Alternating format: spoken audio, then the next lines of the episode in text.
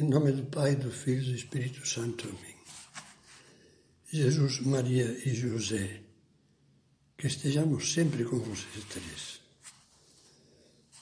A nossa terceira meditação de preparação para o Natal vai ser uma contemplação que, do que o Evangelho nos conta sobre a visita que Maria, grávida de Jesus, fez à sua prima Santa Isabel. Na primeira meditação sobre Nossa Senhora, aliás, víamos Maria abrir as portas do coração a Deus, respondendo com um sim cristalino àquilo que o anjo lhe anunciava da parte do Senhor. Como resposta de Deus àquele sim da Virgem, o Verbo se fez carne, no seu ventre imaculado. Não é difícil imaginar como Maria deve ter se sentido depois da Anunciação. Trazia Deus no seu seio. Começava a amar a Deus com amor de mãe. Teria sido lógico que se ensimesmasse, que ficasse concentrada em si mesma, que se absorvesse no mistério divino que habitava nela. Como não ficar pensando no filho, na nova vida que começava para ela? No futuro que jamais teria imaginado. Agir desse modo seria humano, seria lógico, mas ela não fez assim. Não ficou enclausurada em si, concentrada no seu mistério interior, mesmo tendo fortes razões para fazê-lo.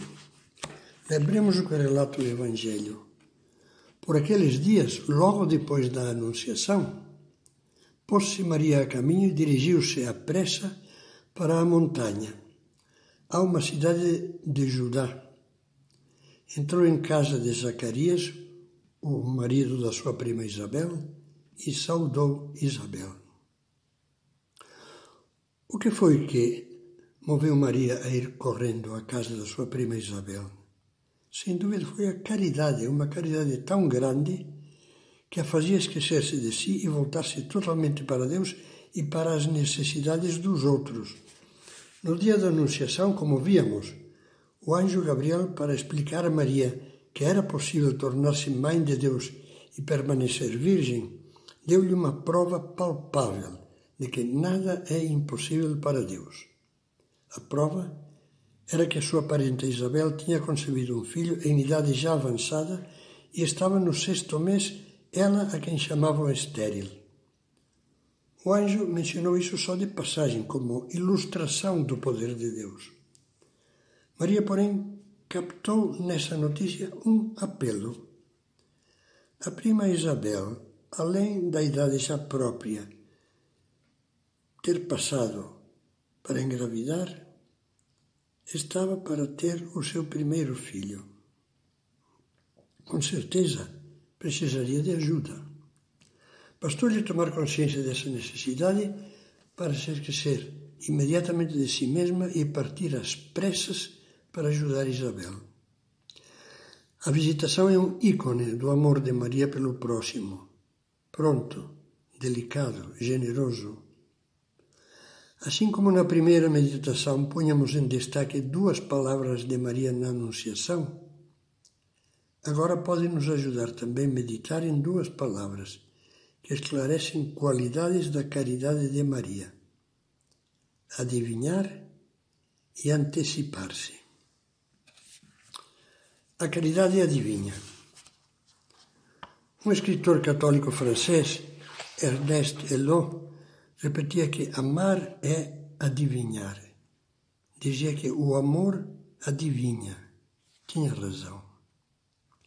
Quem não é capaz de adivinhar, quem não é capaz de adivinhar o que o outro precisa, o que sente, o que o faz sofrer, não ama de verdade.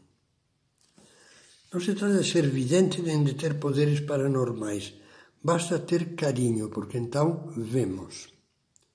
O marido que ama de verdade percebe, vê, que a mulher precisa de um gesto de afeto, de um sorriso de agradecimento, de uma palavra de consolo. A mulher vê que o marido precisa de bom humor em casa, de um ambiente positivo e encorajador, que compense os dissabores de uns dias muito duros no trabalho. O irmão vê que a irmã, a irmã menor ou vice-versa precisa de uma ajudazinha no estudo porque está aflita na véspera da prova. Poderíamos acrescentar no mesmo sentido que também no ambiente de trabalho, na rua, na pobreza de muitos, na doença de outros, nos sofrimentos e aflições de tantas pessoas que nos cercam, aquele que ama ouve uma voz silenciosa, como que um apelo mudo dirigido à sua capacidade de ajudar, de consolar, de acompanhar, de fazer o bem. Ele adivinha. Não adivinhar é com frequência uma maneira muito cômoda de ser egoísta. Por exemplo, o caso de quem diz: Eu sou muito distraído, gosto muito de vocês, mas sou meio aéreo, esqueço-me, não me dou conta do que vocês precisam. Na verdade, 90% das vezes o esquecimento é a consequência de pensarmos demais nas nossas coisas e pouco nas dos outros. O eu ocupa tanto espaço na cabeça e no coração que os outros não cabem. O esquecido, o distraído, não consegue adivinhar. Depois, a caridade antecipa-se. Maria nunca andava esquecida, nunca estava distraída ou desligada do que lhe afligia os outros. Basta lembrar a cena das bodas de Caná. Naquela festa de casamento, a mãe de Jesus foi a única a captar que, por um descuido, por não terem calculado bem a quantidade de vinho, a alegria das bodas podia acabar em fiasco. Então antecipou-se, falou com Jesus e conseguiu que o filho fizesse, porque ela intercedeu, o seu primeiro milagre, a conversão da água em vinho. Amar é adivinhar e depois antecipar-se, como Maria fez ao visitar Isabel e em Caná. É claro que amar não se reduz a essas duas atitudes, mas elas são fundamentais. Na prática, antecipar-se é dedicar-se ao serviço dos outros sem necessidade que nos peçam e sem esperar que nos retribuam. Há quem fique aguardando que os outros se manifestem para dar uma mão. Mas muitas vezes, quando lhe pedem de fato alguma ajuda, reage com má vontade. E então, ou se desculpa dizendo que não pode, ou presta o serviço de cara fechada. Maria amava o próximo como Deus nos ama. O Novo Testamento põe em destaque que o amor de Deus sempre nos precede sempre se antecipa ao nosso. Deus, dizia São Paulo, demonstrou o seu amor para conosco pelo fato de Cristo haver morrido por nós quando ainda éramos pecadores. E na primeira carta de São João lemos essas palavras: nisto, nisto consiste o seu amor, o amor de Deus. Não fomos nós que amamos a Deus, mas foi Ele que nos amou primeiro. Enviou o seu Filho como propiciação pelos nossos pecados. O próprio Jesus fez o seu autorretrato por meio da imagem do bom pastor. O bom pastor toma a iniciativa, antecipa-se e sai à procura, à procura da ovelha perdida, mesmo daquela ovelha que continua fugindo essa ovelha perdida ou meio perdida que somos todos nós, e não descansa até encontrá-la. E a sua maior alegria é carregá-la de volta com carinho sobre os ombros até o lugar seguro, o redil de Deus. Haverá mais alegria no céu, diz Jesus, por um pecador que se arrependa do que por 99 justos que não têm necessidade de penitência. Santa Teresa dizia que coisa admirável, Senhor, que procures quem não te procura e que cures quem não quer ser curado e até, até mesmo ama a sua doença.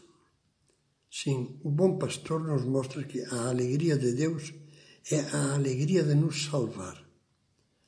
A alegria inseparável do amor e do serviço bem vividos.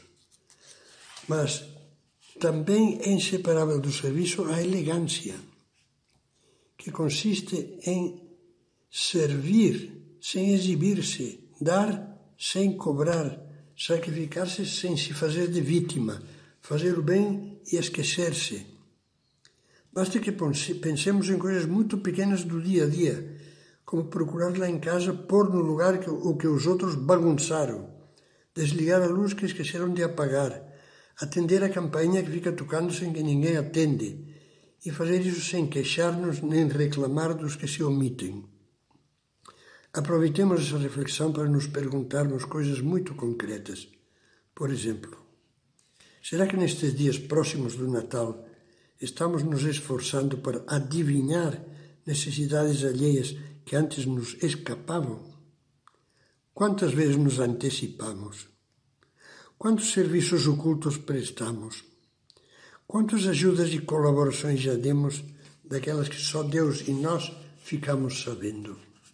Este balanço pode nos fazer acordar de um mau sono e levar-nos a descobrir, com a luz do exemplo de Maria, o fantástico panorama de amor e de serviço que temos todos os dias à nossa espera. Peçamos a nossa Mãe Santíssima que nos ajude a parecer-nos nisso um pouco mais com ela. E rezemos. Deus Todo-Poderoso, que inspirastes a Virgem Maria sua visita a Isabel, levando no seio o vosso Filho, fazei-nos dóceis ao Espírito Santo, para que vejamos constantemente ocasiões de amar e de servir os nossos irmãos. Por Cristo nosso Senhor.